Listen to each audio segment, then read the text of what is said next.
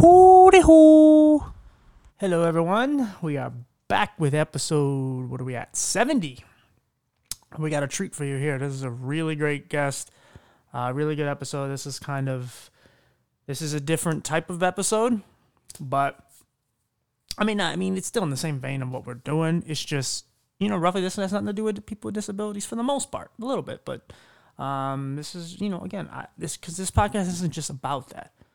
Uh, I am more than just my eyes, you know. No, I, I, I just, uh, yeah, I, I really, really enjoyed this, and um, like I said, I had, I really didn't have nothing on this guy. I didn't know much about him other than what I read in his bio, and uh, uh, I hope you guys appreciate it because I do some research. I try to find these people, and uh, yes, Bullet, see, he made an appearance. It's been a minute. Um, but yeah, just please appreciate this stuff, man. I, I try, I really do. Um, please like and, and just just share it with people and, and subscribe. Uh, if you want to, you can comment, but please share it and and and um, subscribe. You know, so you can get the latest episodes. Uh, finding these people is, is all I care about right now. Just finding great people for you guys and, and just hope you guys learn stuff from this because because I learned. This isn't just about like what I'm doing for you guys. Like I want to learn too. Like I, I don't I don't feel like I know everything. I barely know anything. Um, but I want you guys to welcome our next guest. All right, guys. So we are back with another one. Um, so our next guest, uh, like I said, this one I was just kind of searching all around. This one I found off of LinkedIn. This was the first guest I found off of there. Uh, I read his bio and I was like super fascinated. Uh, I knew it would be a little different, but I kind of like different because there's always those old sitcoms and shows that would have these like one-off episodes where they would talk about I don't know whatever it is AIDS or or cancer or some something very out there that's different from the the normal show um, and it had a theme to it and so on and so on. Uh, and this guest is you know we're probably gonna delve into some topics that we haven't gotten to yet. Um, so yeah, why don't you uh, tell us who you are and uh, just a little about yourself. All right. Well, I am Dion Joseph. I am a law enforcement consultant and public speaker, but my primary day job is I'm a police officer uh, in the Los Angeles area, and I work primarily with the homeless in Skid Row. I've been doing that for 23 of my 25 years, and I've done it in various capacities as a patrol officer, undercover officer, training officer, and now I'm the lead officer in charge of the safety of people experiencing homelessness in the uh, Skid Row area. I love my job. I love what I do, and it's been an incredible blessing. And uh, the people down there are like my family, and they come from all walks of life. Uh, there are people who struggle with many issues, uh, some with issues of addiction, some with alcohol, uh, some with handicaps uh, and disabilities, uh, and then others, you know, who are just trying to get their lives back because they're disenfranchised and no one else will help them. So I love my job. I love what I do, and I wouldn't change. I wouldn't trade it for the world. That's awesome. Um, Skid Row. I mean that that is that's probably the most notorious as far as just by name and offhand what people know as one of the bigger circuits as far as people with disabilities. I believe New York has the biggest population as far as disabilities, but I mean, excuse me, mm-hmm. homelessness. Um, but uh, Skid Row is very notorious for uh, you know that just the giant tents and um, mm-hmm. just people everywhere. And, yeah, yeah, absolutely. As a matter of fact, uh, there was some news article, and I just read it this morning. I forgot where they listed Skid Row as one of the number one most dangerous place in America. Wow. Which, uh, which I, I got to find that article. I was just reading. It's so fascinating. But yes, Skid Row is, uh, is not a safe place to be homeless. Let's put it like that. Right. Or, or even just, or even worse if you're disabled.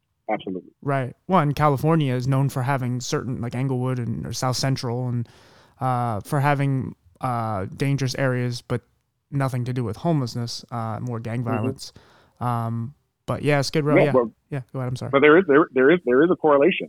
Oh, is uh, there? Uh, because uh, Skid Row is uh, is kind of like in the heart of LA in the downtown area, and it's 50 blocks, but it's adjacent to Inglewood, Watts, Compton, Long Beach, South LA, Pasadena.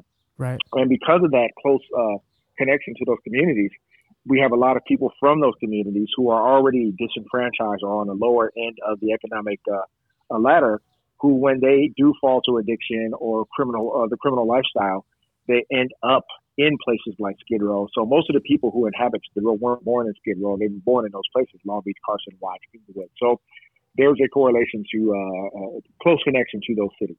Right. Okay. Gotcha. Um, so, um, you know, obviously, take us back a little bit. What what made you kind of wanted to get into uh, being an officer? Well, the funny thing is, I never wanted to be a police officer. I was uh, like many young African American males.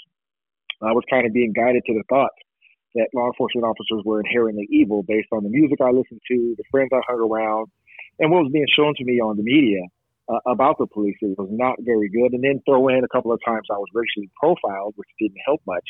Uh, that kind of guided me to think about that police officers were pretty much, for the most part, not there to help me. They were just here to help white people, rich people, and everybody else. Right, so uh, I ended up, uh, you know, I had a really great job. My family owned the first black-owned shopping center in the city of Long Beach, and it was a historical moment for our family. But then, right after the riots, uh, the riot, the King riots, which also kind of shaped my views towards police in a negative way, uh, things went down. Things were on a decline. Nobody wanted to hire a black-owned construction company, real estate company, and uh, and then there was like an economic downturn so we had to start begin to shut our doors, and I was out of work for three to four months, and I put my name in so many hats. Like I, the last thing I thought about was police officer. And then a friend of mine and a family member who was a cop said, "Look, man, they're looking to hire African Americans on the police force. Uh, why don't you put your name in the hat?" And I was like, "What? Those police forces? Oh, heck no! I'm not going to do that. So I'm black. I can't do that.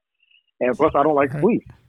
And, you know, no jobs were calling me. So I finally did it. I put my name in the hat for the police department. And the only agency that, ever, that called me out of all the jobs I put in for was the police department I work for currently. And I was not happy, but I said, okay, I'm going to go do this. I'm going to do it for two or three years to save some money because I just met this beautiful woman I'm going to marry and I want to take care of her. So I'm going to do this for two or three years, save my money, and get out and do what I really want to do. Right. right. And uh, I ended up falling in love with it and discovering that most of what was said about police officers was 90% false. Uh, you know, I work with officers who are white, black, Hispanic, gay, straight, from the transgender community, and the vast majority of them were just decent people doing a tough job. And of course, there was a negative exception, but that was just that. And that's in any profession. So I discovered that. So the only difference between me and my brothers and sisters in the African American community who still feel that way is I was the one who was brave enough to step across the line and see the other side and it's not what people think. It really isn't. There are people out there who literally want, they have a vested interest in trying to make people believe that policing is a never ending scene from training day, the movie, you know, and that's right, not right. what I see. That's, that's not what I see day to day at all. Not at all. Right. But yeah, I love it. And then I ended up falling in love with helping people. I rescued my second day on the job. I think I rescued a woman from uh, a domestic abuser and, and that was it. I was sold yeah, I, I, was a cop for life, and then I hit Skid Row, and my life changed forever. Right. Um. No, that's awesome. Yeah. I mean, that that's kind of part of the problem. I mean, if you see, one of the things I said about 2020 was that it, it should have been a year where we actually looked out for each other, and you know, and so many things went up like domestic violence and, and child abuse and all that. And it's like this is the year where we should just not worry about a lot of the things that we've been worried about in the past and then, of course, mm-hmm. racial tension went up way high and, and crime went up in, in different ways. And now crime is up again, but, you know, not because mm-hmm. of COVID. Um, yeah. But, you know, yeah, the racial. perfect storm. Right. And the racial tension is just, it's just there. But the problem is, is that it, a lot of it is due to the media. Like, yes, there is the George Floyd cases, but there's a lot of them that the media just puts its hand in and just constantly just pulls and pulls until somebody just loses their shit and um, and yeah. and they don't they don't you know they don't portray it in any way they want, and just for whatever's going to trigger people. It's it's what happens when the media becomes activists themselves, or it's one of two reasons: either the, the journalists become activists themselves, and they have to stay locked in step with the movement and continue to paint that picture to further the movement, or what we've known for years is a lot of times they want sponsors, ratings, and sometimes the most salacious story the most spun out of control story is going to get the most eyeballs, and they don't care about the damage uh, it, it costs to our society. Uh, because right now we live in what I like to call uh, a microwave society, or even worse, a, a society full of headline thinkers, right. where people today don't want to take the time to get the facts. It's not that people from all walks of life in this country aren't intelligent. It's just we've become ex- intellectually lazy because everything's just given to us. It's at our fingertips and we don't have to mm-hmm. go to the library and research it. and we just trust the first thing that comes because someone is a journalist or they have a PhD or letters behind their name. Right. And and and because of that, journalists, activists, they know how to tap into the the easiest part of a human being to manipulate them, and that's the desire to hate. And I'll never forget uh, an elderly gentleman once told me, he says, Dion, who was the most evil man in the 20th century? I said, without a doubt, probably Adolf Hitler. He said, but do you know why he was so successful at what he did? And I was like, uh, what do you mean successful? Because at first I thought he was going to give the man a compliment. He said, right. no, son, I'm not, give, I'm not giving him a compliment. I'm being honest.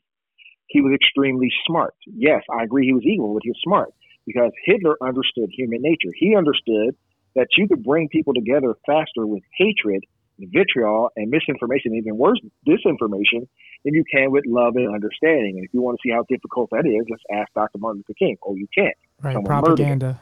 Right. Propaganda. So he understood that, and then he got the brown shirts to spread the propaganda. Matter of fact, it was uh, either Hitler, Hitler or one of his lackeys who said, "If you tell a lie once, no one's going to believe you. You tell that lie one thousand times, everyone's going to believe you." And he also said this: "Tell a lie, keep it simple, and repeat it over and over again until everyone believes it. And here's what's important about keeping it simple. Hitler knew how to speak to the layman, you know. And when I say layman, I hate that term because it it it it just basically disses people who don't have a college education, which I think there's a lot of super smart people who don't have a college education. Right, right, right, right. But but he knew how to approach someone who is not educated and just keep it simple. And what did Black Lives Matter do? They kept it simple: hands up, don't shoot. Right. Oh, okay, we can get behind that you know. So, and Hitler did the same thing when it came to the uh, to the Jews or the, the target, the target of his aims. And that's what's happening today with all these movements. They know how to target the layman with with the most simplistic catchphrases, but they also know how to mislead the, the elite and the educated or the uh, folks in intelligentsia by using ten thousand dollar words and coincidences that sound like real coincidences, but they're not. And, and, and they just mislead everybody because they have degrees behind their name or some notoriety. So we're living in a very, very the most gaslit time in American history, and it's oh, dangerous oh, not just for cops, not just for the people we serve, but for everybody in this country across all lines. We have to get away from that. Right. Yeah. I mean, it's all clickbait, you know, or you know, everything is got to be thirty seconds. That's what TikTok and Instagram and all that, and everything is so instantaneous and like I said, the clickbait, oh, yeah. the clickbait stuff is you just put a headline just because I remember, I remember the first time I saw the um, George Zimmerman case, um, mm-hmm. and one of the headlines was "White Hispanic shoots uh, unarmed black man or unarmed black teen," and I'm like, when have right. I ever seen white Hispanic? I've never seen that, like ever. And yeah, they I'm, had to they had to throw white in there, yeah. to get the eyeballs, right? You know, and that's and that's the sad. part. It's like that's the first time I noticed it and then of course it happens not even on a much smaller level with any anything just to read an article or watch a video nowadays.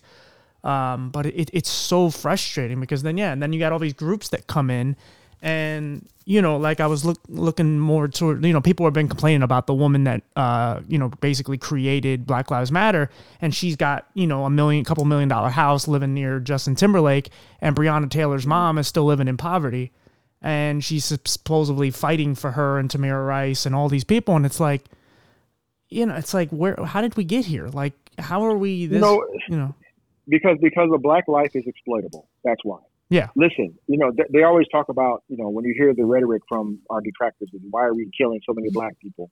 Well, if you look at it statistically over the last few years, we killed twice as many whites.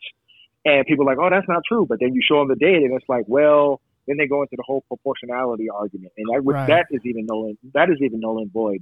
But the reality is, white lives aren't exploited. I remember I was mentoring some uh, uh, teenagers, and they came up with the same questions: Why do we keep seeing you guys kill black people, you know, on, on TV or on YouTube? I said because you're not looking for the white ones. So I, I on right, YouTube, right. I did it right in front of them. I said, okay, I'm going to put in search unarmed whites killed by police, and I think I found about 20 incidents of uh, unarmed whites or white people who were killed by police in questionable shootings that these kids never even heard of. Right. And I said, look and look at look at the views on these videos. Uh, there's only three thousand on this, sixty thousand on this. No outrage, and if it was in the news, it was only in the news for two days. Why is that?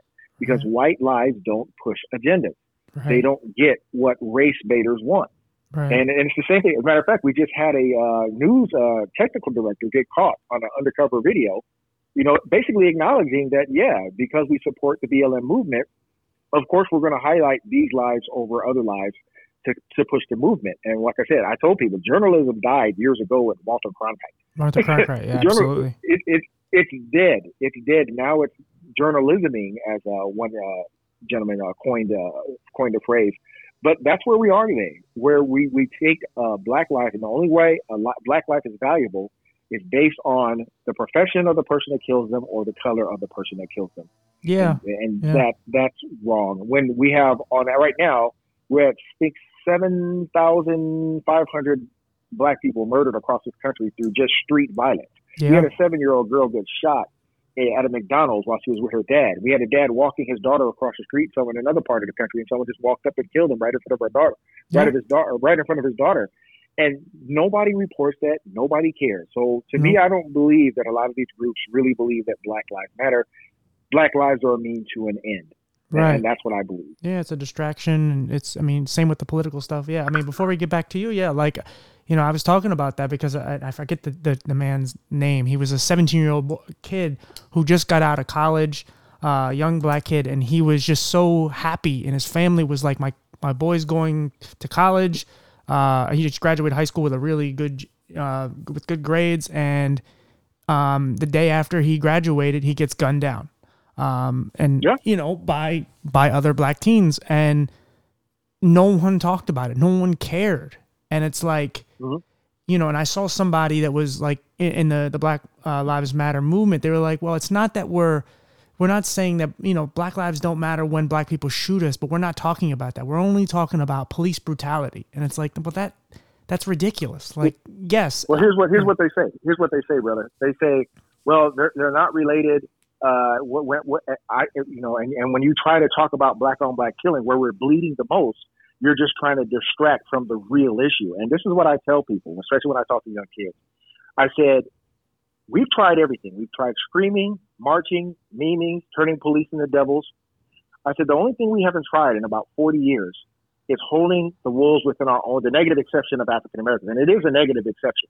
I'm not here trying to say that most African Americans are criminals. That's that's a bunch of crap. right, right, Most of them are decent, decent, hardworking people. right. But there is a negative exception that's doing so much damage that if we ever stand up and confront them and make our own genocide as unsexy as a police killing, Mhm. there won't be the need for the police. And that is the only thing we haven't tried yet. That's the only thing we haven't tried. We tried everything else, and we and the police shootings still happen.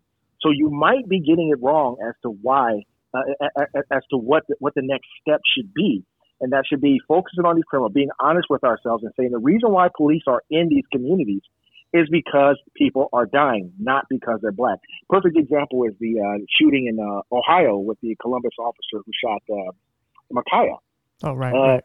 that that whole incident encapsulate everything I've been saying with the black community and black on black violence and police shootings.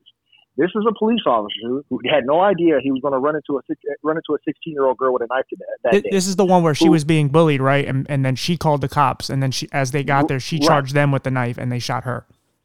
Right, but the, the officer didn't know who was who. All Right, he right, right. he gets there and he he runs to a black community that's engaged in violence.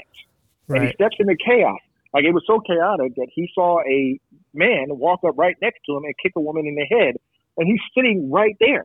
Right, And then at his twelve o'clock, he sees another young lady, probably doesn't even know how old she is, pull out a knife and rear it back, and is about to plunge it into another woman. And he's too far away to stop her, so he has to do what? He's using a deadly weapon. He has to use deadly force to stop it.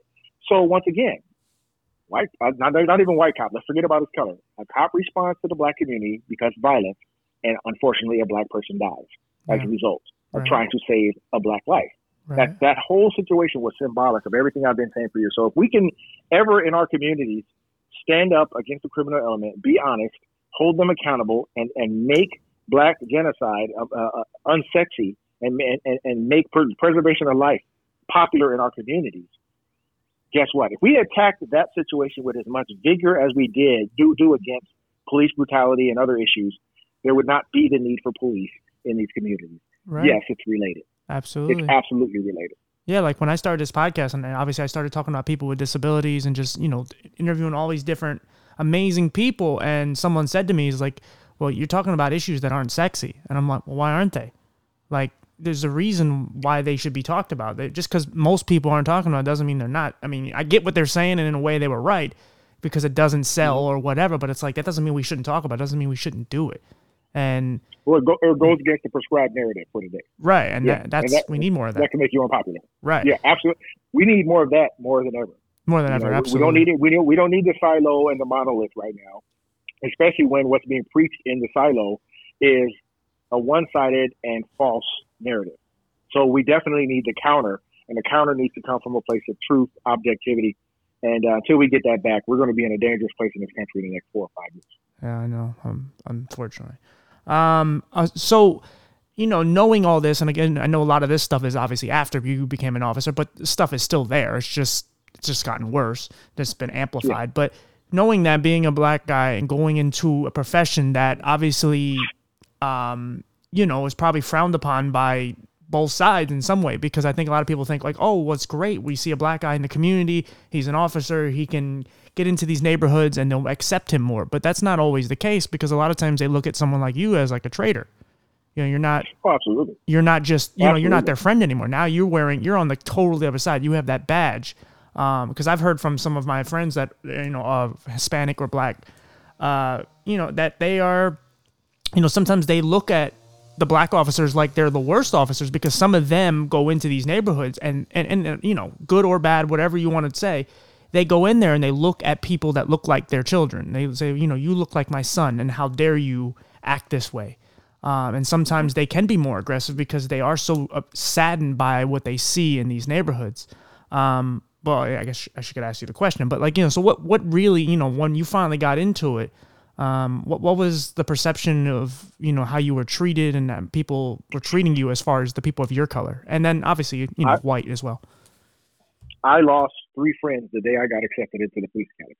Wow. Uh, so three three of my friends were in my restaurant as we were getting ready to close down, and uh, the letter came like right in the nick of time because I was out of work. And uh, when I read that I was accepted, three of my associates got up, walked out of the restaurant. Two of them uh, walked out and says, "You ain't the N word no more. You ain't my N word anymore." Right. And I, I hated the word anyway because I, I never saw myself as one. I saw myself as a proud black man. And then one of them came back and said, "You know what? You know, it's messed up. I don't know why you're doing this, but you, I know you're a good guy. Yeah, maybe you're going to be different." And that, that that really hurt my feelings. And then to go into the black community as a full fledged officer, like the first community I policed was a black community called Oakwood, and it was it was tough at first. At first, I did struggle with my quote unquote blackness.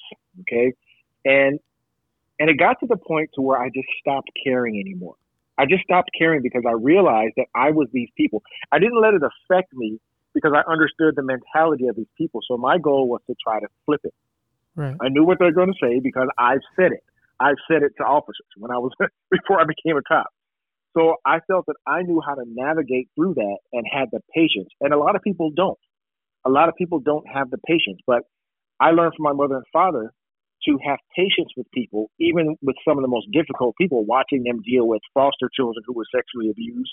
They helped raise about 41 foster children in their 47 year marriage. And I was around for about 17 of them. These kids came in, they didn't trust people, especially not adults who was abusing them, adults. And I watched how patient they were with them.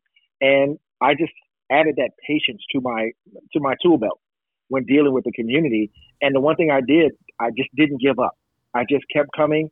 I took the abuse and kept coming until after a while they were like, this dude must really care. You know, if he's still coming around here after what we gave him last week, and he's still coming around. And that's what I found that happened to me in Skid Row. You know, I went from being called when I got first got there, Uncle Tom, House Negro, Sambo. Then I got names like RoboCop because I, I was big, muscular, had all these uh, uh, tools and gadgets to me, and I Right. and I, you couldn't run, you couldn't get away from me, right? Right. So then I got that name because I was a super super crime fighter. And then as I started to show who I was, not just what I did, the name started to change again to funny names like Officer Male Stripper, Officer Bobblehead, Right. you know. And then when I started to really get the uh, the the uh, respect of the community and become like family to them, uh, and I really had to do a lot of work to get that done. I started getting names like Angel, Uncle, Goddaddy, and my favorite is when they call me Dion Yeah. that's when I know that I'm I'm like family. So in the situations like that, and I know a lot of African American cops, if you listen to me, it's going to be a challenge at first, but your job is not to quit. You came in there to be the change that you want to see. You're actually the bravest of them all because you have to go out there as a black person and take a lot of abuse on top of trying to keep people safe and putting your life on the line. So don't give up. You know, don't get discouraged. Just keep fighting. See, here's the key word: familiarity breeds trust. And what's the base word of familiar? Familiar, family. You know, you're familiar with your family, so you're going to trust them no matter what. Yeah. If you stay visible, you stay out there, you stay connected, you don't run, you stick your chest out and stand tall, at some point they're going to respect you. Right. And that's just how I did it. That's just how I did it. Yeah. Do you like when you see some of the stories that come out and, and the, the valid cops, the ones that really do stupid shit out here and, and really mess up? Do, you do what, what like what, what is your thought on it? Like do you just roll your eyes and just know like, oh, you know where how they're gonna take this? Like this is another you know, d- you know, nail in the coffin for cops. Like, oh god, here we go again. There's another cop that screwed up, and now well, we're all crap. My, my, first thought is not that. You know, uh, my first thought is anger. You know, because like I said, and I know it sounds cliche, but it's true. No one hates a rogue cop more than the vast majority of decent cops because when they're fired, when they get reprimanded, when they get sued, or when they get, you know, whatever, go to jail or whatever, or lose their job, we're left to deal with the fallout of their actions because people don't go, oh, that was just Officer Johnson. No, they say that was police officers. Yeah. So, and so it disgusts me when they rear their ugly head. But I also don't look at all. You see, there's been controversial shootings, right? You know, right. But every controversial shooting wasn't a bad cop. No. You know, and, and that's what I try to tell people. Every shooting must stand on its own. You can't say because one cop is white that he's guilty of killing somebody because just because he was involved in the shooting with somebody black. You have to look at the total totality of the circumstances and the context. There are shootings that, like, I totally disagree with. I was very vocal in my disagreement. The Walter Scott shooting, that was a clear case of murder, and that was one of those cases where I could say in my heart, and even though I'm still speculating, that there was some kind of racial motivation there because the way he shot Walter Scott was as if his life just meant nothing like he just didn't want Walter Scott on the planet anymore. Right. right. Uh, then there was the La- Laquan McDonald shooting. Uh, there was no justification for that. Uh, you know, I don't know if there was racism involved with that guy. I don't know the officer's heart, but Laquan McDonald was not an imminent threat. He was a threat, but not an immediate threat to anyone. And that officer jumped the gun and killed him with 16 shots unjustifiably, and that disturbed me. And I, when I saw that, I had hatred towards that officer, not police officers. And no, I didn't want to throw my badge down and quit because of what he did. Uh, what was it? Eric Gardner. Uh, uh, somebody because Eric Garner was a large man decided to use a chokehold when he was being passively uh, aggressive. He wasn't being aggressive. He was being what we call passive resistance. It just means he didn't want to go. He's feeling his arm, but he's not fighting police officers there was no justification. And then the Oscar Grant, that one pissed me off to the highest of festivity when I saw that. You know, uh, I don't know if you, if you don't know who Oscar Grant is. There's a movie based on his life called Fruitvale Station. Well, this officer had no business having his gun out on a call like that. You know, it was like a low priority situation. It was probably just for a train violation or something like that. And he pulled his gun out just to intimidate everybody and shot Oscar Grant in the back. See, these things I don't condone or justify, but there are other situations that I tell people, look, before you judge the officer, look at the totality of the circumstances. I understand why Philando Castillo was shot. Right. I 100% understand that based on the facts. And the fact is, he told the officer he had a gun. It, and traffic stops are some of the most dangerous stops that police officers could be on. And the officer told him not to move and he still moved anyway. I don't care if the gun was legal. We've had officers killed with legal weapons. What about Jacob Blake? Uh, Jacob Blake, same thing. Yeah. Jacob Blake, what, what they told us with Jacob Blake was that uh, two cops showed up and killed a black man or shot at a black man because he wanted to go to a party. That's what they told us. Yeah. You know, that's what the media told us. But the truth was they tried to stop him and they were trying to arrest him because he committed allegedly a sexual assault against, I guess, his ex girlfriend. Ex girlfriend. And then took her, to, yeah, took her ATM card or something like that and started spending her money. And he wasn't even supposed to be there. So the officers were actually heroes in that circumstance by trying to stop him. Right. And then he had a knife in his hand, and the officers, if you notice, he had, you could see the knife in his hand as he walked to the car, and the officers maintaining their dis- distance. What does that state? That states that the officers are still giving him every opportunity to give up and comply after he just got through fighting with them. So, then he goes to the car and opens the door and reaches under the seat. Any if if, you, if anybody if it wasn't a cop, you would say, "Oh my God, he's going for a gun." Yeah. And he still had the knife in his hand. So, but the officer also recognized that there were two kids in the car, and if he let him go and to get into the car with those kids, those kids would have been in danger. So, yeah, I agree with what the officers did. They had to stop him from running off with those kids, and and and so the media lied to us about that one and yeah. social media, social justice warriors, and actors and activists, and NBA, everybody else was involved oh, on this big lie, and it was crazy. What was the other situation? Uh, Mike Brown. Mike Brown, yeah. Uh, Mike Brown was not killed for being black and jaywalking. That's the, like I said, that's what they tell the layman. He was he was killed for being black and jaywalking. CNN, MSNBC, all these news stations just put it out there just like that, and didn't give us any real details. Well, the truth is he was warned twice for jaywalking, and then the second time he was warned, he assaulted the officer in his car, punched the officer, and then when the officer tried to stop him, he grabbed the officer's gun. Why do we know that? Because the microfibers of the gun was found on Mike Brown's hand. Yeah. First, a warning shot was fired. Second shot actually hit Mike Brown, but not fatally. Mike Brown runs. The officer did his job. He's supposed to go out and try to apprehend the suspect. Sure, I wish he would have had backup with him, but that's not what he had at the time. Right. Mike Brown stops, turns, and yeah, he had his hands up, but not in surrender, based on what the 40 witnesses said, from what it sounded like if he was charging back at the officer. And based on that, the officer, based on him grabbing his gun before, had every reason to believe that Mike Brown, forget the color of his skin, a six foot four, 300 man who was charging at him, was going to try to take his weapon again. And based on that, the totality of their circumstances, I understand why Mike Brown was shot. I'm not saying I like it. Right. yeah, you don't want him dead, but yeah, you don't, you don't want anybody dead.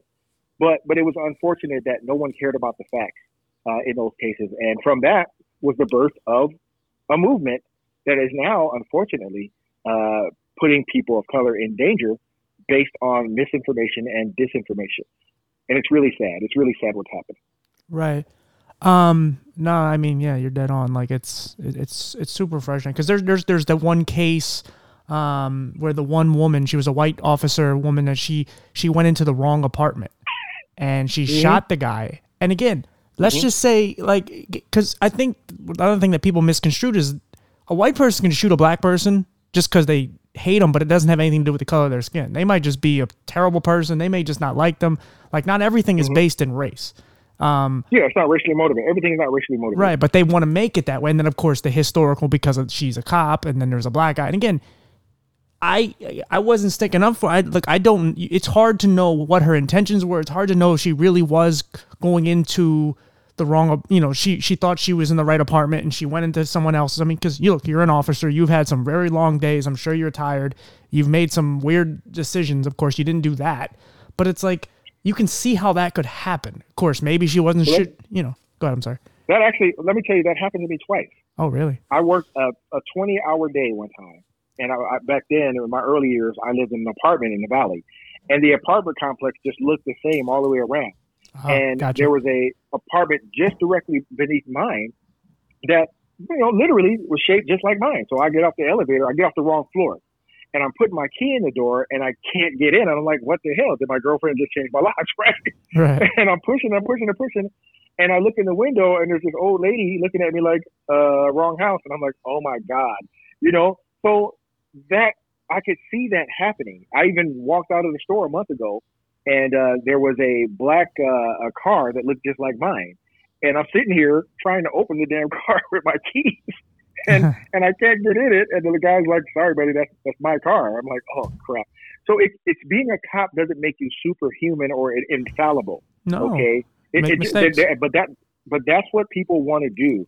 They want to make it seem like they want to put us on such a pedestal to where uh, they want people to believe that we're robots who can make no mistakes, so that when we do make a mistake, they can hyper focus on that and push certain agenda and use that to push certain agendas course, right. what happened to that young man was wrong. He didn't deserve to die. We all agree with that.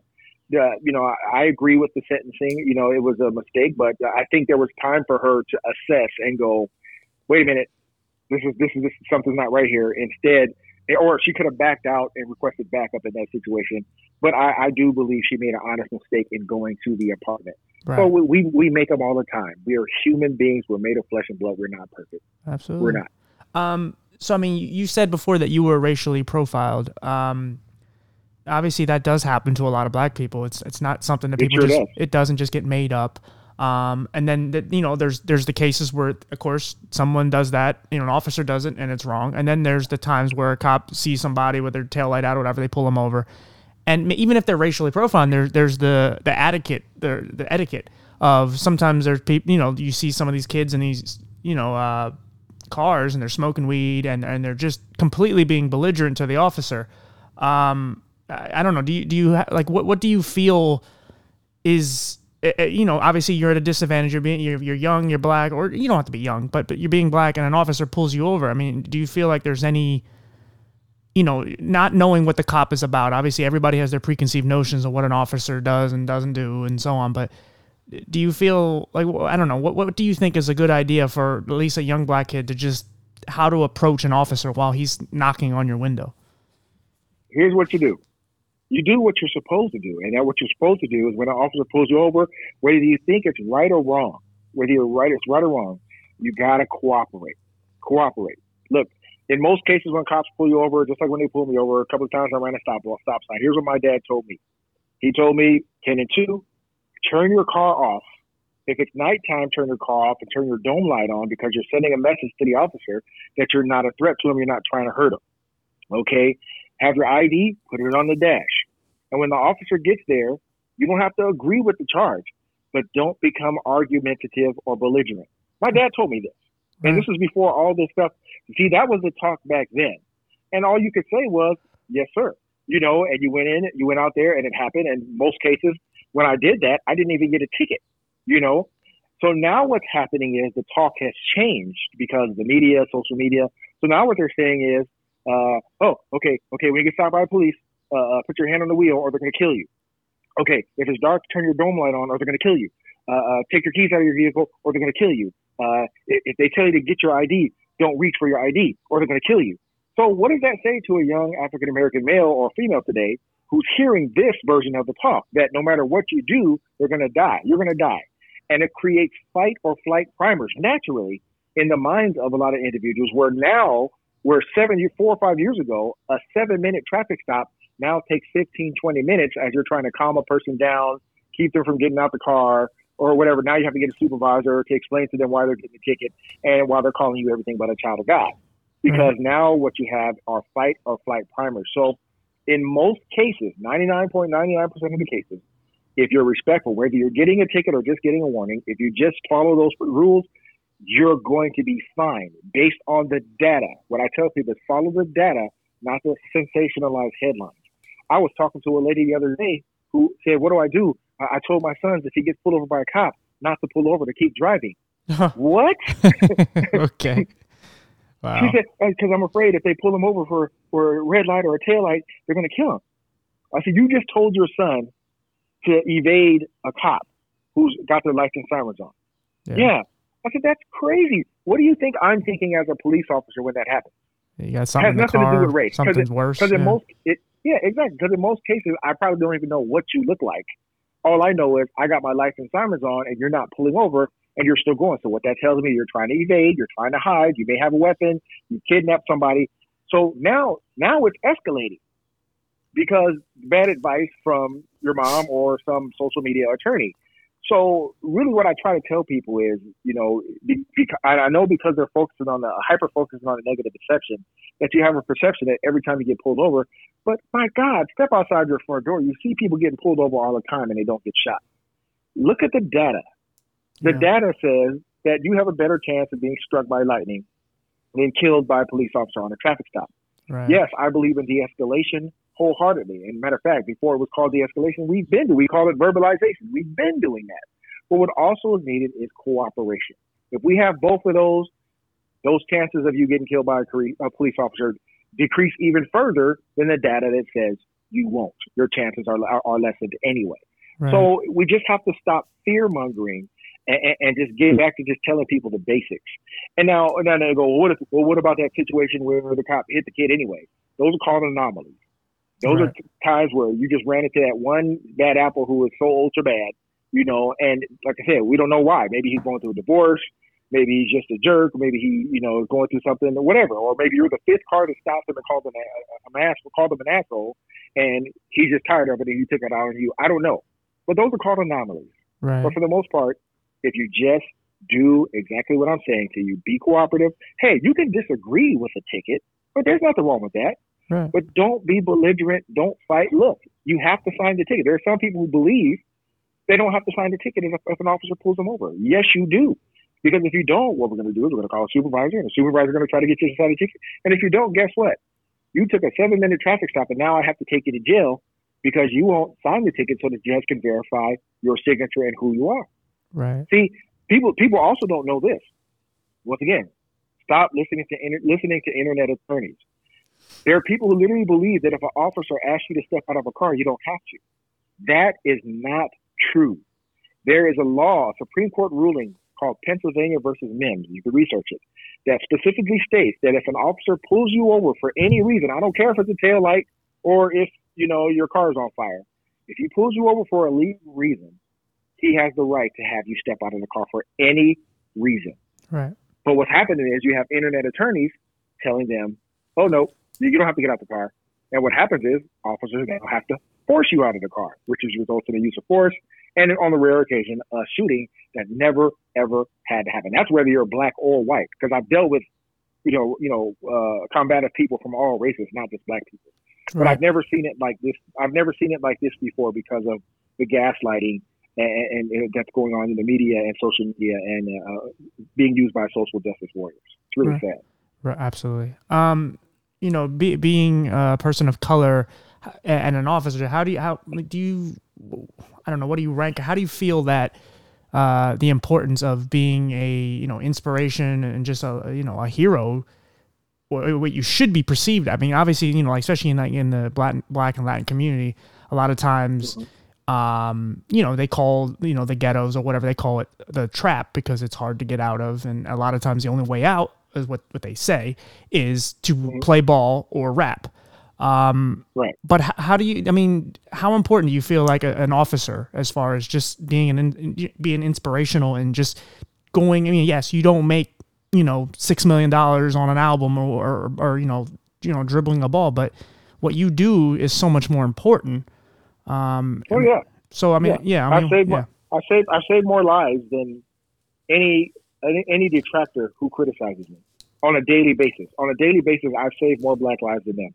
But what I say is this: Look, I don't look for accolades and awards. I, I really don't. I really don't care. You know, no cop, no good cop cares about that. Um, you know, my definition of a hero is somebody who goes out there and not only protects people who love and revere them, but also the one brave enough to protect and give the same level of love and service to people who fear and hate them. And that's what I do on a daily. I don't care if you love me. I don't care if you hate me. I'm going to give you my absolute best. And if you see that enough, you're going to stop hating me sooner or later. and that's kind of how I operate. So I don't see myself as a as, as a hero uh, I really don't. Uh, that's just not something I run around thinking about all day long. And, but thankfully, to a lot of people where I work in Skid Row, because I was able to show them who I am, not just what I do over the last 23 years, a lot of them see me as a, a, a hero to them. And, I, and that's amazing to me and it can happen. You know, it's not going to happen on, on, a macro level, especially today when we have so much writing against us with social media and anti anti police media and all so much writing against. It's never going to happen like it was years ago. Uh, but on a micro level, uh, in your community, in your small sector, if you just, I just find it that when you're the best version of your authentic self, you're going to have that small community having your back. And Skid Row has had my back for all these years. That's how I see it. Right. No, that's, I mean, like, you know, because the people that are the most important as far as just out in the communities are, you know, the nurses, the teachers, the doctors, the, the officers, the firefighters. Those are the people that really matter. And again, there's nothing wrong with, you know, looking up to a musician or you know, whatever, because some of these people do have real struggles and they did make something of themselves, and it's fantastic.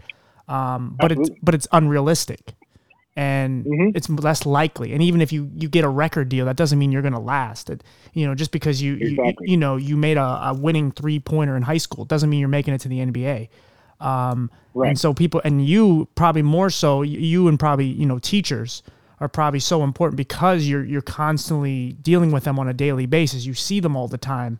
Uh, you're interacting with them, and you know, but with you, especially you know, like if you're, you're arresting their cousin, they probably look at you like, oh. But you know, it, it's it's that's the stuff that we need more so of because you know you're in some ways you're considered the anomaly and it, it shouldn't be that way like you know you you just well well yeah. if, and this that's the thing i tell people and i even have friends in the media who on the download will tell me say dion we, we know how frustrated you guys are with us you know we try to tell the truth we try to tell more balanced stories and that's what's needed right now if they showed more uh, or gave the statistics on traffic stops where we don't get into shootings or if they showed more, I don't want to say necessarily the good, because I don't like seeing, oh, these cops are face painting with kids today. That's not police work. Right. You know, that's not good police work. I don't want to see, oh, cops are giving out a toy drive. You know, that's not good police work. That's just just going above and beyond and just being a decent person. To me, a good cop is that officer who goes out there and stops drug dealers from selling drugs in front of drug programs. A good cop is the guy to go and stop some dad from molesting his child. A good cop is the guy who a cop goes into somebody's house and pulls a husband off of his wife that he's about to stab, you know, or even writes that person a ticket who's driving 40 miles per hour in a school zone and running a stop line, stop sign full of children. And what they need to show and say, this is what the media needs to do. That in the vast majority of these circumstances, cops don't kill people. As a matter of fact, let's put it, let's put it into perspective. There are uh, America is a country full of 330 million individuals, right? Right. Uh, and uh, roughly, and there's about roughly 800,000 police officers who police them. There aren't 800,000 people being killed a day by cops, not even close. As a matter of fact, police officers in one year, I don't remember what year it was, but it was recent, uh, made 375 million contacts with the American public. And 999 people out of all those contacts were shot by the police, were killed by the police. Now, if you put that in the calculator, do the math, that means you have a point zero zero zero zero zero one six chance of being shot and killed by a cop, no matter who, no matter what color you are. Right. And if you go by that, that puts it in perspective. But they go, but still, a thousand people is a, is a is a lot of people. Given, of course, if you say it like that, if you keep saying 1,000, 1,000, 1,000, right. you know, you can't just keep throwing numbers out there. There are stories behind them. We police in the United States of America, a country that was founded by the gun, a country where people have Second Amendment rights, they have guns, and we have people who abuse those rights and get guns illegally. This is not Britain. This is not the Netherlands. These are none of these places. This is America. And as long as these people, we have vice lords and gangster disciples, mm-hmm. as long as we have Crips and Bloods and Rolling 60s and 18th Street and MS-13 and all these people running around doing horrible things, mentally ill people who are not getting the help they need and instead being left to their own vices, stabbing people, now, that's not even their fault, but that's a systemic failure that we have to tackle. As long as those things exist, the American police officer will be armed. And that's just the way it is. But really, if you put it in perspective, 1,000 people in one year is really not bad when you have 330 million people in America being policed by 800,000 people. So you really have to put that in the proper context. But what our detractors love to do is they just love to take that number a thousand and to go to the layman or to the college student and say a thousand. And look at that, this is a thousand human beings that police officers quote unquote murdered, but they don't tell them the story behind the numbers because the vast majority of those shootings were not murders at all. Right. They were immediate defense of life of officers or someone else. And right. the officers had no choice in and most of those cases. Right. And you hear suicide by cop. Like it's it, it it sounds good. It sounds like something you can, you know, put on a little on an article and you know a headline, but the reality is like suicide by cop can mean anything. I mean, you literally guy could be charging you with a machete and you you you know yep. shot him. Um, it could, you know somebody could be raping or murdering someone while you're trying to stop them, and it doesn't matter. It's still counted as that. Um, absolutely, absolutely. What what is your take on the whole defund the police? You know, it's the stupidest thing I've ever heard in my life, and it's causing a lot of damage right now. I call it knee jerk policy making politicians across the country freaked out because the mob, the, uh, really a small group of people that looked large and were shouting the loudest, shouted them down so much that they capitulated and they bowed down and said, okay, we'll defund the police.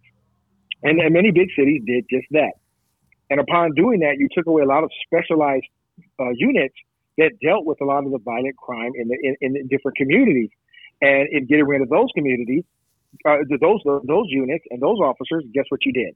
You have created crime. Let me give you an example. Uh, this was before defund the police. Uh, the LA Times writer wrote a very biased article about our Metro officers being in South LA, where at the time shootings of black gang members were on the rise. So the reason why those officers were placed in that community was because people were being shot and dying. So the LA Times wrote a racist article and used the magic of critical race theory and said because police were making mostly arrests of people of color, well, that's common sense because the demographic there were people of color. There's not a lot of white folks that live in that part of the city where people were dying. So they said that it was racist. So once again, that was another example of where people, the, the, that department buckled down. They took their officers out. And two weeks after they took those officers out, 26 people were shot, including Nipsey Hussle. The, the police department didn't kill Nipsey Hussle. No. Critical race theory. Critical race theory did. Right. And that's what I tell people all the time. When you have these politicians who make knee-jerk decisions and make these stupid policies based on the negative actions actions of a few officers across the country, just a few, in comparison to the 800,000 who are doing a decent job, you're putting people in danger. This defund movement is one of the dumbest. And here's the thing: you have some departments who are actually going, you know what, we need to take a step back and go, and, and they're starting to fund their police departments again, which is great. But look at all the lives that were lives lost in between. Look at the property that was damaged. Look at the crime that now, even though you're funding the cops, they still can't get under control because now there's an air of, you know, you know, the laws don't impact me with the criminal element. But what's even worse for some, they're going, well, maybe it's not working because we didn't defund enough, and they're cutting more funding from the police department to to satisfy this crazy theory that if you if you just take away the money from the police department to punish them just for being cops and give it to community services, oh, well, that's going to make everything better. But here's what's going to happen. Okay, you give that money to community services, but those services don't work because crime is high. So now you have the drug dealers recruiting from those community services now because the police can't stop them. Right. You see what I'm saying? It's a never ending circle of stupidity. And I was hoping that during these riots and during these protests, that one civic leader across the country would have said, you know what? I understand you're upset about the George Floyd killing. You have the right to be, and even I agree it was a murder. Uh, but we're not going to defund our police department because that wasn't our cops, and it would put people in danger. You can march, you can protest civilly. I respect that, but I will not allow you to destroy our city. Right. And, yeah. I, I, but not not one in these cities that are that are impacted by the defund movement did that, and as a result, result they're re, they're reaping what they sow as we speak and it is ugly. It's not pretty. People are dying. Yeah, people are dying. No, and again, number people only want to look at certain numbers, and you know, like I'm, oh, I, am from, you know, originally I'm from Philadelphia, which is AKA called Killadelphia. There are already over hundred murders this year. Nothing to do with the cops. A lot of it's just mainly gang nope. violence, um, and it, it's it's sad. And I, and there's some great parts of Philly. I love Philly. Um, it's very yeah. cultural. You know, it, it, I love it, but there's a huge problem down there. You know, there's a lot of dogfighting and drugs and just murders, and it just happens all the time, and it's like nothing. And we just kind of talk about defunding the police, but a lot of these officers, especially in some of these smaller areas and, and just uh, you know, these you know these impoverished cities, some of them like you know Baltimore and Cleveland, something like they they don't have a lot of funds to begin with. Um, and they Absolutely. may need new vehicles. They may need new, you know, weapons or, or just computers or, or whatever. They need new equipment. And then you take away more money. It's like, you know, and then, and then that's why some of them, uh, I believe it was like, I believe it was Portland, Oregon during uh, some of the riots, officers weren't answering the calls. They just said, screw it. I'm like, I, am not doing it. Um, people were outraged. Atlanta, and it's like, what do you want? Atlanta did it too. Atlanta, Atlanta yeah. Too. Yeah, and it's like they what do you? They just they just left. Yeah, it's like what do you want us to do? And it, it's again, I I don't look. It, it's you. That's why you guys are just put in such a terrible position because there's really nothing. There's no winning answer. You just got to try to do your job the best way you feel you can do it. Um, and of course, well, the truth is the the truth is that police officers and people of color are pawns in a very thick chess game of politics. Absolutely. That's that, that's what it boils. That's what it boils down to uh, especially when it comes to the media, when it comes to politicians. Here's the media, uh, not all media. I won't say all media, but but some. Years ago, the you wanted something sexy for the six o'clock news, show a black criminal breaking into a house. That's all they show was black people killing each other in communities. So, which gave the perception to the world that all blacks were a bunch of criminals, which is absolutely false. Right. And then when the anti-police sentiment started showing up post, uh, I'd say Mike Brown, Trayvon Martin, then the news was like, oh wow, wait a minute, people hate people don't like the police now. Well, we got to work on that. We got to build on that. So then they started making it about the police were evil and they're the bad guys and they're the problem. So now what we have is the media having a field day when they can pit people of color against police officers. Now they're having a ratings boom. And and now politicians are in on the act. Like when with the politicians, they make me sick. Like I'm sick to my stomach by politicians right now. How they they they they gaslight us all and they throw cops under the bus and they make false promises to people of color. You know, it, it, and then pit us against each other. Mm-hmm. But we're basically pausing a very very divisive game. Uh, you know, they say what they what they think people want to hear to get them in office, and then completely turn on them. You know, and and what's dangerous now is not only have they turned on people of color, but they've also turned on the police too. So now we're both kind of left out there in limbo, and uh, and, and nobody knows what to do to fix it right now. It's really a I've never seen it like this uh, in my life, uh, where you know police officers have just not all, all, but many have kind of just given up. Yeah. And I understand it. You know, 25 years of policing, I never gave up. But for the first time in my career, I feel like it's almost hopeless until we can get some political leaders in office to stop playing games and get real and hold criminals accountable. And of course, hold the negative exception of a police officer accountable. Let's be real. Most police officers aren't doing most of the killings across the country, not even by a long shot. No. And and then yeah, and that's when you have to look back at the younger you and how you thought and it's like there's there's you see kids like young kids all the time just running up to police and saying fuck the police. And it's like I, I was yeah. again I, I know I'm white, but it doesn't matter. I was told as a kid like, you know, have respect not only for your elders, um, but have respect for them and to go up to them and just say go fuck yourself and and you know you, are a terrible yeah. person. It's like you don't even know what he, he might have just saved your mother's life. Like you don't know anything about this person other than he has a badge. Um, and that to yeah. me, and that to me, uh, for me as a cop, that whole thing about black people are afraid of the police is a bunch of crap. It's really a bunch of crap. When you have people who literally walk up to you and call you everything about a child of God, you're not afraid of the police. You're just you just think it's a fun thing to do, and you're hiding behind my uniform to call me everything but a child. Literally, my uniform is protecting you from what you should be getting for calling me everything but a child of God, and right. that's that's just the way it is. I have to protect your right to be a jerk. But right. my whole thing is, if you're if you're afraid, uh, let's say you have a fear of innate fear of grizzly bears, and you believe grizzly bears are programmed to maul people, why would you poke the bear if you're afraid? If, if you're not afraid of the bear, absolutely. If you're afraid of the bear, yeah, don't poke the bear. It's kind of like you with, know. So now we. It's kind of like with women, where, where you see women will get brave and start slapping bigger guys and talking shit to them, and it's like because they know they won't hit them, and if they do, they're going to jail. They just want to provoke you, but it's like you know, like you could provoke a cop, but it's like I mean, you know, you but you're afraid of this outcome of oh they're gonna shoot you, but it's like you know, you can't poke them. Stop poking them because now you're giving them a reason to do something, but most likely they're not going to. Um, yeah. But it's like yeah, you're hiding cases, behind that. Going to sit there and take it. Yeah, because they have and to. That's the most. That's the most cowardly thing.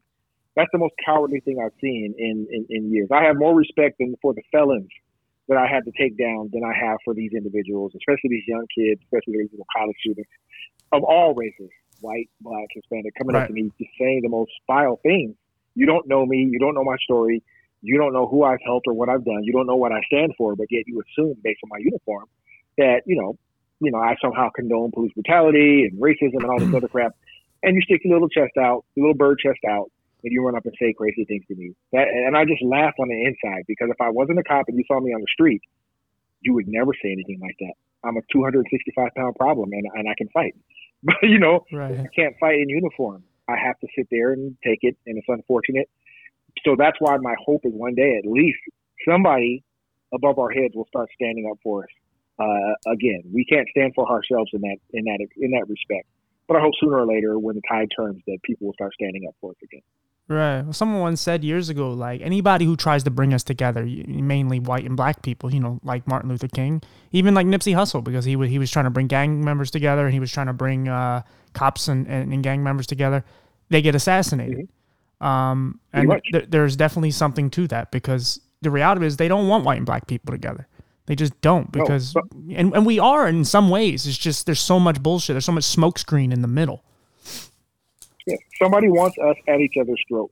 And now we can't really know who exactly that is, but for whatever it could be for political purposes. Especially, uh, America gets more racist during election year, right? Oh, absolutely. You every four yeah. years, every four years, America becomes the most racist. If, if, you're from the Democratic Party, you know that's the one they throw. And I'm not a Democrat or Republican. I'm not bashing one or the other. I'm just being right, honest. Uh, you know, I, I'm kind of an independent. I'm in the center. But I noticed just from a place of objectivity that every election year, whether it's Trump, uh, what's his name from Mitt Romney, or what's his name uh, that ran before Romney, uh, McCain. The McCain. The first thing they go to is, oh, don't vote for them because they're going to have you back on the plantation. They right. come, they find some way to bring race into it, you know, and that just has to stop. It just has to stop. Right. You know, and, and, that's just where we are as a society, and that's unfortunate. Right. Well, that, but that the, the irony of that is a lot of times black people do better under Republicans, like financially anyway. Like with you know, because like a lot of black people did really yeah. well under Trump. It's just Trump. Yeah, and I'm not. I'm not a Trump supporter. I'm not even a Trump supporter, and I even have to admit that a lot of black friends of mine were starting businesses in business loans. Yeah. Uh, you know, it's just it was it was an environment conducive to business where black people could move a little further and now that's gone. And I'm not even a Trump guy. Trump, right. I'm not a fan of Trump. I, I didn't like his character. He's not the kind of guy that I'd go have lunch with, you know, or even personally vote for, just because character means so much to me. Right. But I'm not afraid to admit that his business policy, his his outlook on business and the economy, was helping uh, people of color. I believe it was, and and no one can deny that. If you do, you're just have cognitive dissonance. It just was. But compared to what we're seeing now, it's just it's just there's it's terrible right now. It's really horrible. Yeah, that's that's that's why I've kind of you know kind of created this little thing because you know having a vision problem. I've said like the people who see the most see the least, and the people who see the least see the most. It's people who have perfect vision. A lot of times there's so much it's right in front of them. They just can't see it. Whereas me, I could barely oh, yeah. I can't see that much, but I see you know I have mm-hmm. empathy. I see things that are so obvious. I don't. I'm not married to a, a you know a, a particular group or or uh, you know a company or whatever. Like I, I look at it for what it is, and then I assess the situation. I go, okay, this is logical. I'm not just gonna go by it just because this thing just benefits me one way or one less thing. Um, because people are like, well, you know, like, who should you vote for, Trump or Biden? It's like I'm not voting for either. I mean, again, and that's just my take. I'm not telling people not to do one thing or another, but don't tell yeah, me because like one me. person's better you're, than the other because he's a little less evil. Like that's ridiculous yeah, you're, you're like me. I couldn't vote for either either, but I have to be honest. You know, I'm sorry. You know, it's just what we're dealing with now with this current president. You know, it's just abject failure, even in his first 100 days. You know, all the promises he broke. You know, that angers me because I, I was a Democrat for all my life up until about maybe four or five years ago. Uh, you know, and I was a loyal, I mean, blue through and through. You couldn't tell me nothing bad about the Democratic Party when I saw this party shift, it went from the JFK Democrats to I don't recognize these people anymore. I don't. You know, which for me, the Democrats use and exploit our people, and I always felt that Republicans just never really cared. Period. you know, right. that was that was my, and I still feel that way to this day. And that has to change. I just don't understand why we can't find some independent, middle of the road, objective uh, type of leaders anymore. But you either have to be extreme right or extreme left, and it's killing our country. It right. really is. Oh, and, and, and, and, you know, with the politics, they use race with that. I mean, like, you know, it was just, I mean, the Black Lives Matter movement basically said to Biden afterwards, like, hey, you owe us now because we helped you get that win. And, and I don't know if you've seen, there's a clip that came out with uh, that legendary judge, uh, Judge Joe Brown, and he's talking about how Biden, you know, he used to work with him and be around them a lot, and that Biden used to say things like, you know, black kids were cockroaches. Um, and it's like, you know, and, and there's been a lot of that. I mean, he's he's talked about getting rid of Social Security and all these things back in his past, and it's like now it's like, well, he's better than Trump because of this, and it's like, look, I don't think Trump is a good person at all, and but at least we kind of know his skeletons, even though they're terrible, a lot of them. But it's like we're yeah. just kind of covering up a lot of Biden's stuff, and it's like he does. There's a lot of sexual assault stuff in there. There's a lot of stuff that's very iffy, and we just say, ah, well, he's not Trump. It's like, yeah, but what is he like just because he's not no one's trump trump is a wacko like trump is a whole different type of person biden is not like i honestly like i'd rather someone be honest and hate me you know, like whether he doesn't like black people or does or whatever, however you want to go with it. I'd rather him, you know, and I'd rather benefit underneath him and I'd rather him say he doesn't like me than from a person who pretends to like me and I don't benefit at all underneath him. Um, but again, and, I, and I that's and that's that's what. Yeah, you're right, and that's just where we are today. Uh, we're back to the business as usual politics that I see. I knew, I understood why Donald Trump got elected. You know, people were frustrated with both parties. See, even Republicans don't like Donald, didn't like Donald Trump. Right, absolutely. You know, that's just they they, they hate him. You know, because he's not a part of the political game. right, He just wasn't. Donald Trump was the grenade, like him or hate him, that America threw at the at, at, at our politics because they were sick and tired of both Democrats and Republicans, you know, lying to us and making promises and breaking them, you know. And, I, and my personal feelings on Trump is he hurt his own legacy with his buffoonery. absolutely. You know, yeah. he, he he hurt he hurt himself yeah. you know, with his foolishness, his combativeness, his childishness, and all this, and his bombastism, and, you know, and just his narcissistic behavior. Yeah. He hurt his own legacy. Uh, if it wasn't for that, you know, they would probably be talking about him like they talked about Reagan. Right. You know, uh, yeah. you know, but he heard he heard his own legacy, and there's you know, and, and and it's unfortunate. And now we're stuck with the same old politics as before. Yep. Smile in your face, tell you one thing, do another, make all kind of campaign promises, and then completely do a 180 you know, I, I, I just hate it. I'm tired of it. I just wish there was an independent candidate out there that that could could bring us all together and do it. But that's never going to happen. This is America. right. Um, so let's, let's transition, so we can, you know, I don't want to keep you forever. Um, Mhm. what, uh, so what made you get into, you know, working with the homeless? Well, uh, with everything in my life, I never wanted to do it. Uh, like when I first got to Skid Row, I was like, God, get me out of here.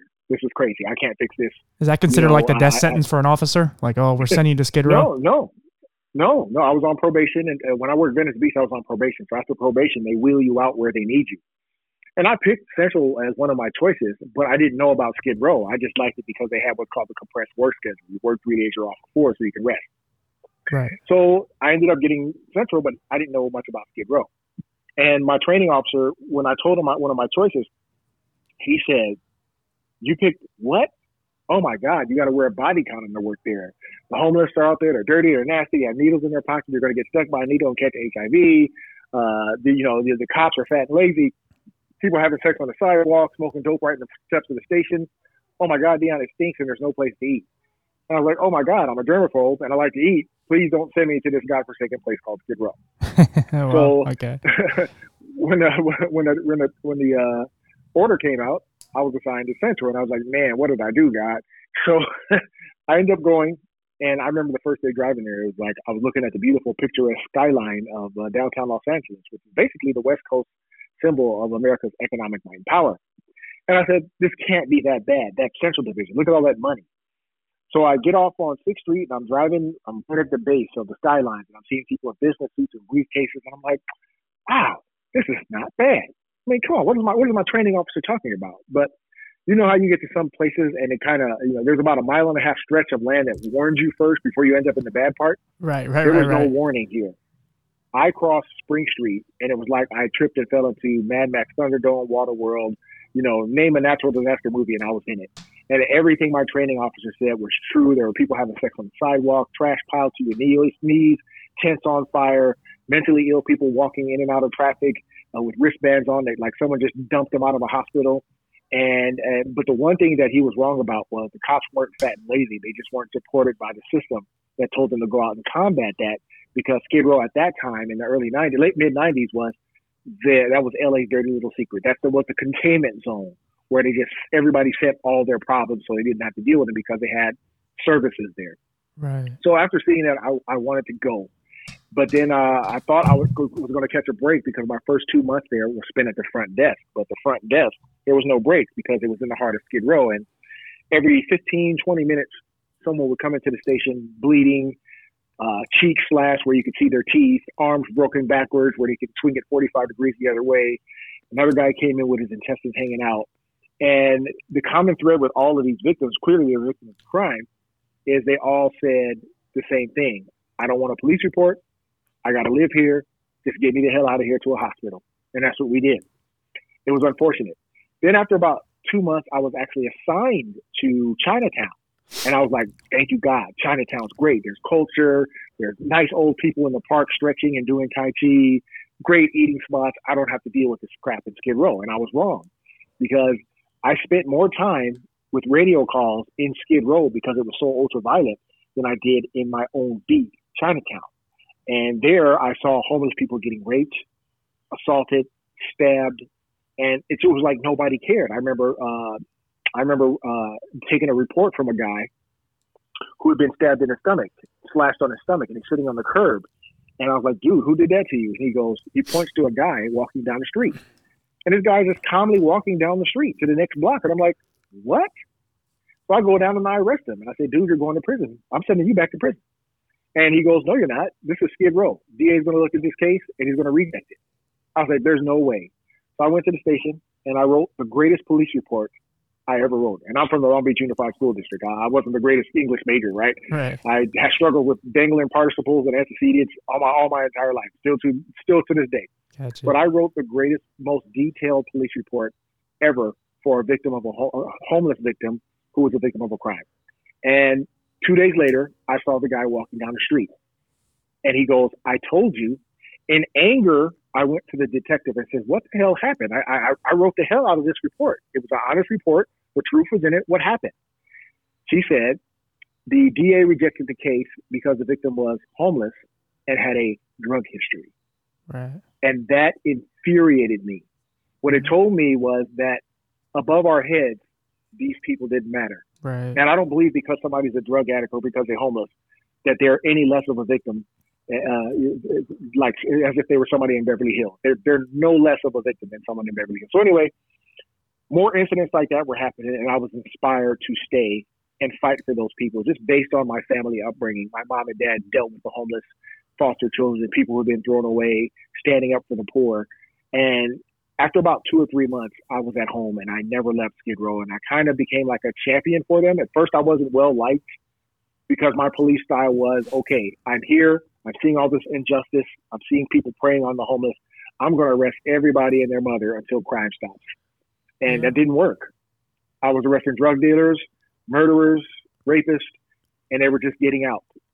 But about year seven years later, I became a senior lead officer, and I learned from those experiences. And I decided, you know what, I'm going to stop, and I'm just going to be there for these people. And I would walk foot beats and take over blocks, and I wouldn't leave.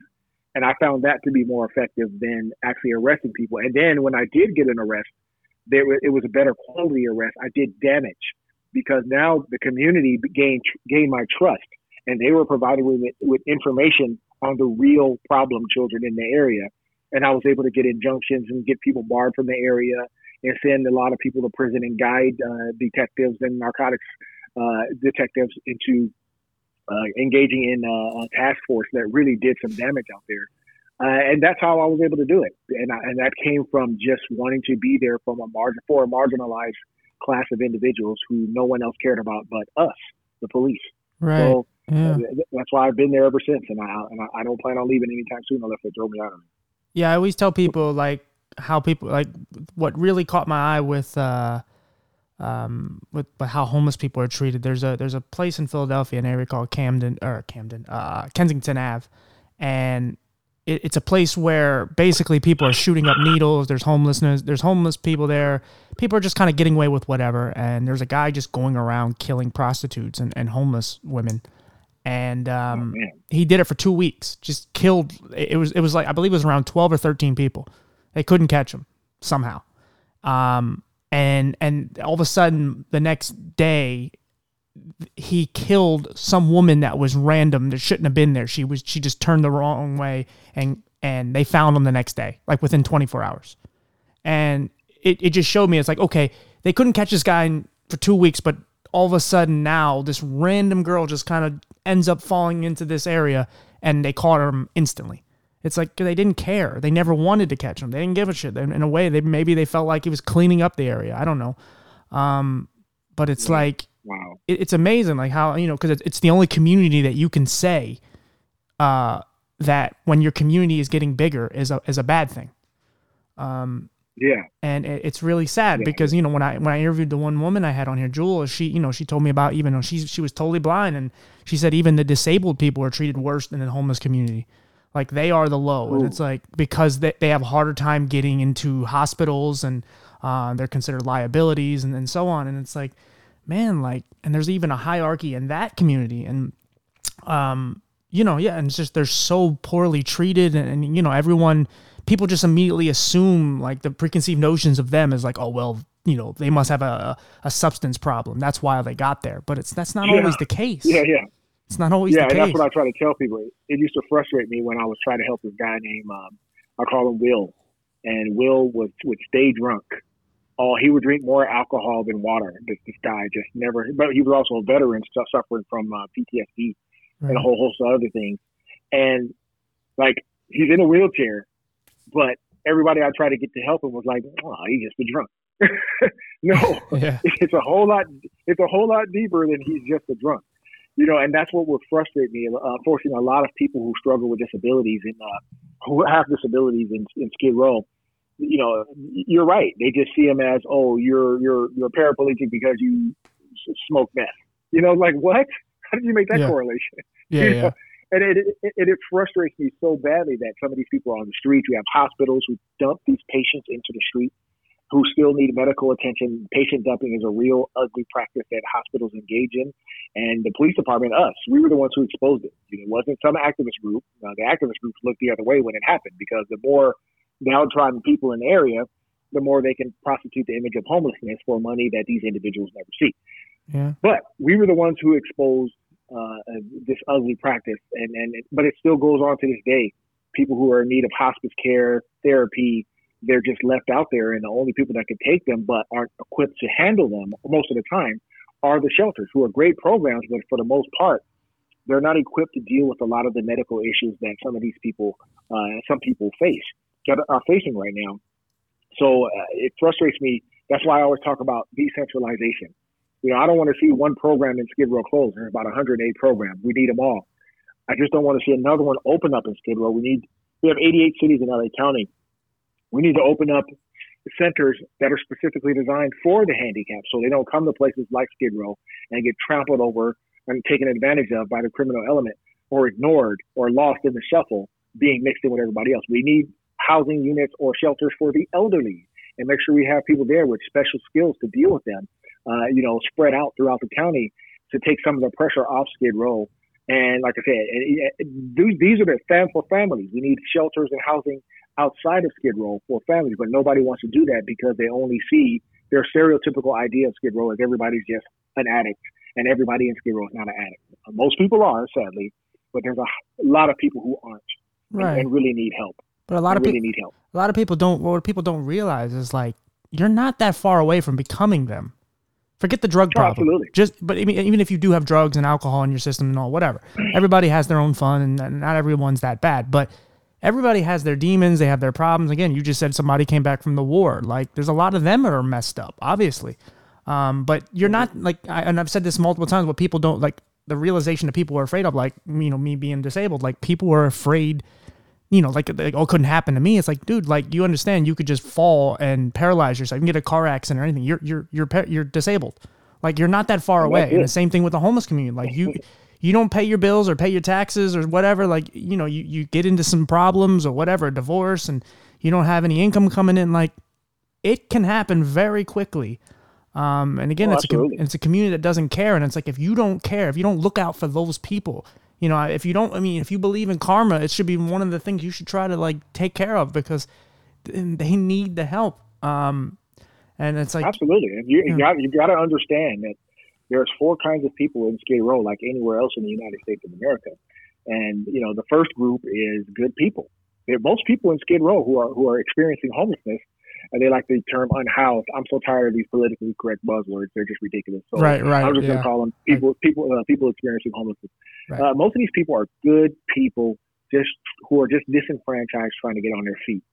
Then you have the second group, who are good people who do bad things. These are your drug addicts who, when they're sober and they have an environment conducive to change, we find out they were former lawyers, former athletes, former writers, former producers, and they just made a horrible decision that led them to the street, causing them to burn their bridges, and now they are. But of course, when they're binging on crack cocaine and they're also because of disenfranchised, the same person you might see in the video shaking my hand and hugging me and kissing me on the cheek will go around the corner and bust somebody's head open to the white meat to get what they need to support their habit. That's just the reality of it. You can't separate addiction from crime and skid violent crime and skid row.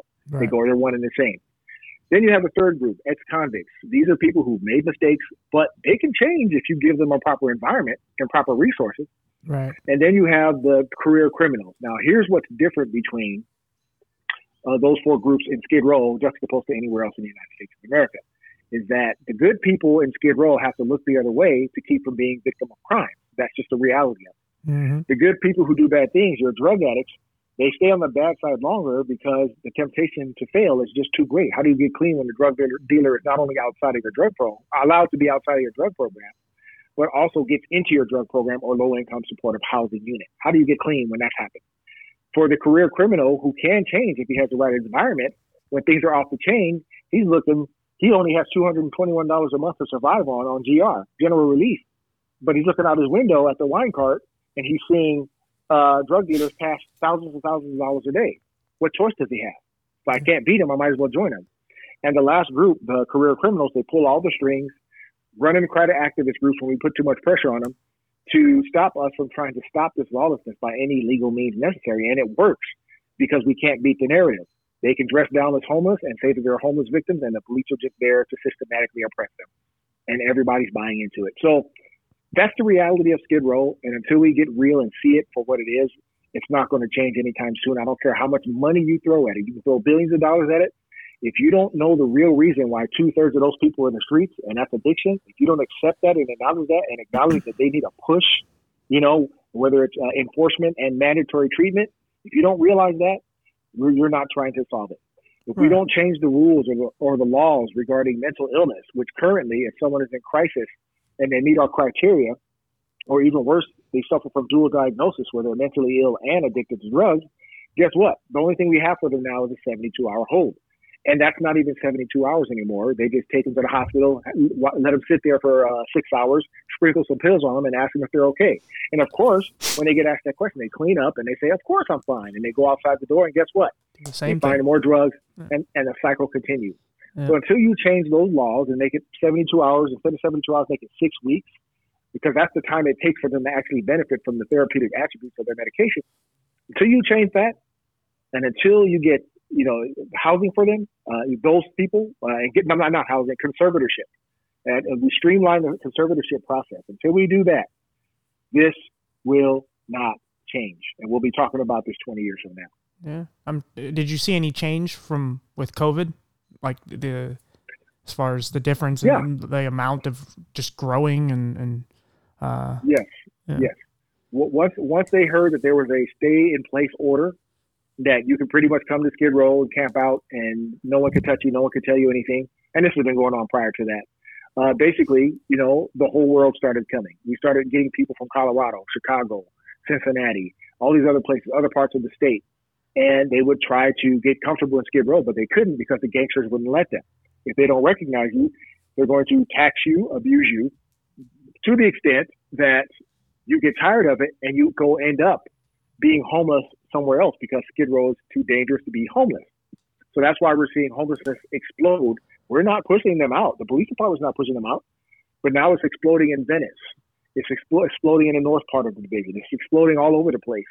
So now there's not just one Skid Row anymore. It's everywhere. It's in Orange County because poor mismanagement, horrible policy, and uh, and a lack of willingness to see the reality and, and, stop. We need to stop politicizing policing and homelessness and to see it for what it is and attack it from a truth-based foundation. And once again, until we do that, uh, this thing is going to uh, exacerbate even more so. Right, gotcha. Uh, just finishing up here. Uh, so, like, uh, of all the things you've accomplished, and you know, uh, you know everything you've learned off this like what, what, do you think is like the the biggest lesson that you've learned of the, your journeys of being an officer hmm biggest lesson i learned is uh, the best thing you can do as a police officer it's, it's, it's noble to go out and fight crush crime and fight crime and load the back seat of your car with as many bad evil people as possible i think that's noble when the system is working for you but when you have a system that's working against you right now the best thing to do is to be as visible as possible to deter a lot of the crime and that's just a band-aid approach, but that's all we got right now. Uh, that's what I've learned. And even when in, when I was most successful, there was a period where we made Skid Row relatively relatively clean and safe. That's what I did. I stayed on the most dangerous blocks until the drug dealers left. So your visibility and your your your your bridge building is going to be so much more important than just arresting everybody and their mother uh, when you have a system that doesn't support that. So that's what I've learned uh, in our current circumstance. Awesome. Well, I thank you again for doing this. Um, oh, no problem. Yeah, I mean, I you know, like you know, people say, you know, there's always these silly monikers or whatever, like, oh, you're doing God's work and all that. And I'm not even that religious, but you know, you, what you do is mm-hmm. amazing, and uh, you you actually are making a real difference, even if it's not on the biggest scale in the world or it's not publicized or whatever. Uh, what you do is great, and it, it's um, you know absolutely needed. Um, you know, again, you are a real role model out here, and you know, just keep doing what you're doing, and uh, you know, keep being a voice for not only you know the color of your skin, but just men, just for people, for just humankind in general. Just keep being you, and uh, yeah, like I said, thank you again for doing this. I will, man. Thank you so much for having me. It was a pleasure talking to you, brother. Yeah, brother. Yeah, keep in touch, and uh, you know, like I said, I hope the best for you. You too. Take care. All right, man. Bye. Um, yeah, guys, that was ah J Cole. Get out of here! Oh, I'm gonna get sued. uh, I was listening to music. Um, but um, yeah, guys, that was that was cool. That was different. Um, I didn't honestly. I really didn't know where it was gonna go, and then I say that all the time. Like, I, you never know where anything's going. Yeah, I'm visually impaired. I bump into stuff. Haha.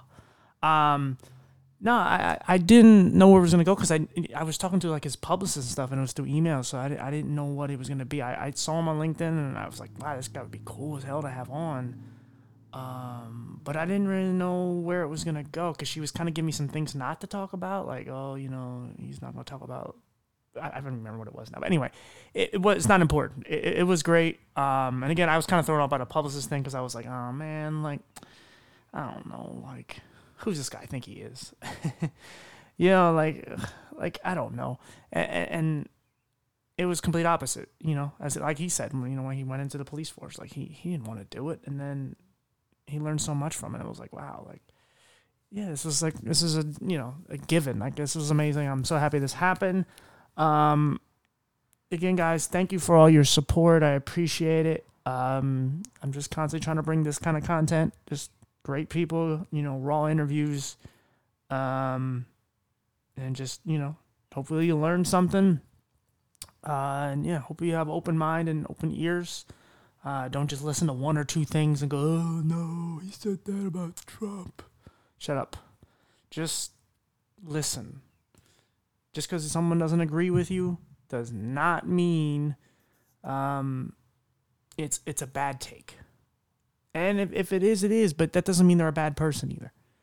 Every bad person has good qualities, and every good person has bad qualities. And if you don't think that, then you're an idiot. Um, anyway, let's just piss off the rest of the people. Uh, all right, guys. Seriously, thank you again. Um, thanks to Dion. Um, yeah, fantastic guest, and I thoroughly enjoyed this. So I will see you guys on the next one. Bye, guys.